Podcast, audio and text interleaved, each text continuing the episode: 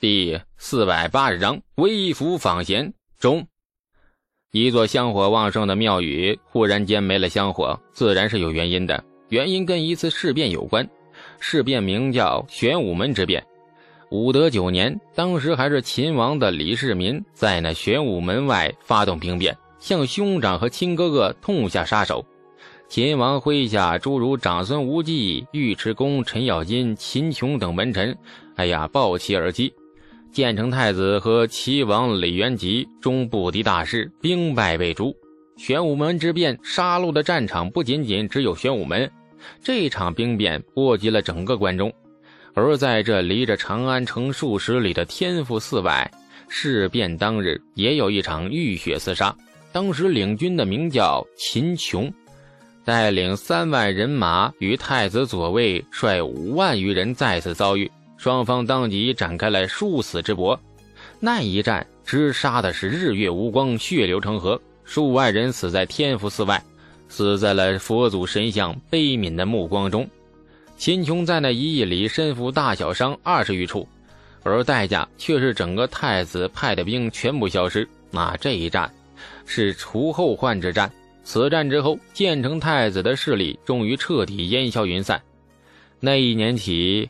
香火旺盛的天福寺再也没有人敢踏足。事隔十余年，似乎还能隐隐地闻到寺外腐蚀的铁锈般的血腥味儿。这天，伴随着阵阵蝉鸣，天福寺空寂无人、长满了荒草的小径上，慢悠悠地走来了数十人。为首一人穿着寻常的轻便绸衫，腰间系着一根铁质腰带。头未着冠，只用玉簪随意的挽了一个髻，旁边陪着一人，打扮也很随意。然而二人行走顾盼间，却露出了几分不怒自威的气质。看着周围野草遍生的荒地，微服打扮的李世民叹了口气，神情浮上了几分愧然。哎呀，今日该邀叔宝同来的呀，此地是叔宝洒热血之地。当年若非此意，若非叔宝在城外此地拼死拦截太子左卫律，玄武门中究竟谁主江山，空未知也呀。陪同李世民的也是朝中重臣，房乔、房玄龄。闻言，房乔是一叹息道：“叔宝自那一役后身负重伤，失血尽斗，那从此身子一日不如一日。”如今已经高卧病榻，连行走都已需刺直搀扶。李世民眼中闪过一丝痛意：“大唐名将，惜哉，痛哉呀！名将是大唐的资本，可以横行天下，逮谁灭谁的资本。李靖、李绩、尉迟恭、程咬金、段志玄、秦琼这些大唐名将，在李世民的心中的分量，相当于半个大唐社稷。”如今秦琼已经卧病于榻，身子一日不如一日，李世民确实痛心，特意来到天福寺，倒也不是李世民娇柔做作，对秦琼他一直是心怀感激的。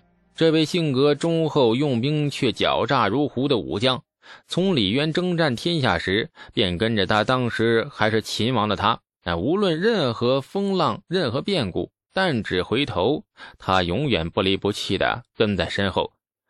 天福寺外长满了野草，偶尔能听到几声啊鸦瓜蝉鸣。草已深没栖息，朱红色的佛寺成了一片断壁残垣。李世民和房乔缓步而入，后面数十名侍卫紧随。默默凭吊过当初为自己征战过的将士们后，李世民站在寺内院中。静静地注视着宝殿内早已经倾塌残破的佛像，房乔等了一会儿，终于忍不住了：“陛下今日邀臣微服出行，所谓何事啊？”李世民笑笑，指着西北方，离此不远的泾阳太平村有一位少年，朕想见见他。房乔是尚书省仆射，三宰相之一，对国事自然是熟悉无比。闻言立即说。呃，是那位智出天花、独立诛杀劫舍率的少年郎，臣记得他叫李肃，对吧？对，此子能文能武，他做过的几首诗亦是传世佳句。前些时日，朕本已经准备拜李靖为河北道行军大总管，领军出征薛延陀。玄灵可知朕为何突然叫停，该以推恩之策呢？房乔有着七窍心肝，想了想就笑：“啊哈，那日陛下正与臣等商议，后来东阳公主求见。”陛下回来后便改了主意，臣不得不说，推恩之策大善，正合兵法所云：“不战而屈人之兵，上善也。”此善如神来之笔，委实妙极呀！说着，笑容忽然敛住，这房乔脸上微微露出惊容：“这莫非这是李素献策？”“嗯，李素所居离东阳公主府很近，据说。”他登公主府，向东阳献了策，东阳不敢怠慢，急忙的入宫向朕禀奏。此策名曰推恩。房乔呆愣了片刻，方才喟叹：“啊，难怪陛下当日曾有少年英杰一说，原来这世界上果真有少年英杰呀！”李世民沉静的笑：“唉。”是不是英杰亲眼见过才算？世上才华横溢者多矣，才与德兼备方为上善。目光投向了远方的苍穹，李世民淡淡的说：“贞观六年科试，朕见当年的新科进士由太极宫端门列队而入，曾说过一句话：‘天下英才进入吾垢中矣。’”这句话呢，朕一直以为没错，直到今日，朕才发觉，或许天下仍有英才未被朕看见。朕的大唐正是百废待兴之时，岂能容英才隐于村野而不被朕所用啊？很平淡的一句话，却流露出了浓郁的帝王霸气。房乔闻言一凛，急忙躬身：“哎，陛下乃是千古少有之圣明英主。”天下英才皆愿择明主而视之，吾皇气象当彪炳千秋万世。李世民笑了，喃喃地说：“哎呀，这十五岁的少年郎，朕真的很想见见他到底是何等风采。一个寻常的农户小子，竟劳动当今皇帝和尚书省宰相微服出行，亲自见他，不得不说，这是无上殊荣。”李素干的事太耀眼了，无论如何隐藏锋芒，与大唐的寻常少年相比，他终究太不一样了。心境也好，本事也罢，都是普通少年们望尘莫及的。入李世民法眼，也在情理之中。从当初制除天花开始，后来做的两首诗被东阳传入宫中，再后来独立诛杀结社律叔侄，最后献推恩之策，以定北疆。一桩桩、一件件事情做出来，这李世民想不注意他都难。作为一个曾经放出大话“天下英才进入武构中”的帝王，那忽然发现还有一个英才在他构外游来游去。李世民若不把这个家伙圈进来，无疑是打自己的脸。太平村，李素正指挥着工匠们抬青石，五尺见方的大石头表面修得很平整。工匠们喊着号子，将石块抬入了早已经挖好的深坑内。深坑是一个长约十余丈、宽于五六丈的长方形，这看起来有点诡异哈。铺上了平石后，用木锤将其夯实，石块之间严整谦和，宛如一体。一个巨大的泳池已见雏形。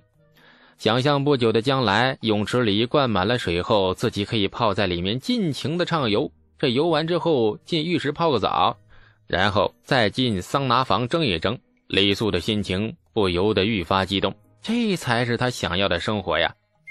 就在李素沉浸在美好未来的时候，李世民和房乔已经来到太平村。着侍卫打听到李素家住址之后，李世民挥退了侍卫，只和房乔二人不急不缓地走进李家院子。工地热闹喧嚣的场面令李世民和房乔吃了一惊，还在愣神时，身后忽然传来了一道颐指气使的声音：“哎，你们别东张西望的，说你们呢？你们也是来干活的吗？穿成这个样子，不像干活的样子。别愣着了，快把这块石头抬进坑里。李世民和房乔转身，却见一个十五六岁的少年瞪着他们。少年白白净净，略微显得单薄一些，眉目倒是英俊。这整个人从里到外散发出一股子懒散的味道。快干活呀！你傻站着可拿不到工钱啊！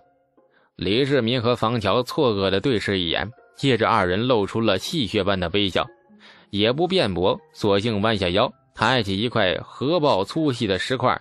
一前一后，合力的往挖好的深坑里走。皇帝和当朝宰相竟然为一个农家小子干活。大唐立国不到二十年，能成就煌煌盛业，哎，就是盛世的气象。那君臣的气度涵养，可见一斑。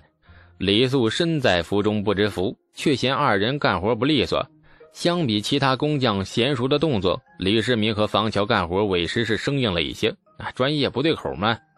在李素三番两次催促下，并不时威胁要扣他们工钱，李世民和房乔不乐意了，扔了块石块就怒了：“你这个小娃子好啰嗦呀，扣我们工钱啊？你付得起我们工钱吗？”李素一愣，脸色有些不太好看。哎，说好的五每日五文呢？你想讹我呀？很不完美的认识过程，双方差点打起来。待到李素终于正眼看他们，才赫然发觉不对劲儿。这眼前这二人面白长须，这身材富态，打扮虽随意，却流露出一股不怒自威的味道。为首这人更是目光清正，带着几分傲然之色，自信的仿佛能够轻松将整个世界踩在脚下。这模样，这怎么看都不像是工匠。这工匠长成这个样子，早被活活抽死了。李素打量了半晌，终于确认了。于是和气的拱手：“哎，二位是工部的官员啊？”李世民和房乔又愣了，这孩子啥眼神啊？李世民轻咳两声，索性顺水推舟：“不错，那个我确实是，呃，工部官员。”指了指哭笑不得的房乔，也说：“哎，他也是，俺也一样。”亲爱的听众朋友，感谢您的收听，去运用商店下载 Patreon 运用城市。在首页搜索海量有声书，或点击下方链接听更多小说等内容。